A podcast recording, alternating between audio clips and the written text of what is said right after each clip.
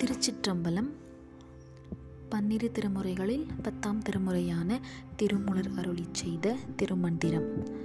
பாடல் நூற்றி இருபத்தி இரண்டு. சிவராச யோகத்தின் மூலம் சிவலோகம் அடைதல்.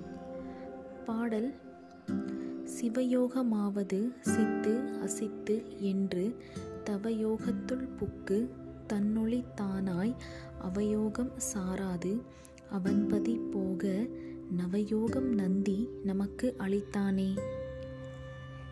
பொருள். சிவயோகம் என்பது இவை சித்து பொருள்கள். இவை அசித்து பொருள்கள் என்று விவேகத்தால் அறிந்து சிரசால் போய் அடையும் சிவராச யோகத்தை அறிந்து அங்கு காணப்படும் சிவ ஒளியுள் புகுந்து நின்று வேறு வகையான தீமை அளிக்கும் யோகத்தை மேற்கொள்ளாமல் அவன் தன் பதியான பரம் ஆகாய மண்டலத்தில் நின்று உய்யுமாறு நந்தி பெருமான் தோழமை நெறியை நமக்கு அளித்தனன். திருச்சிற்றம்பலம்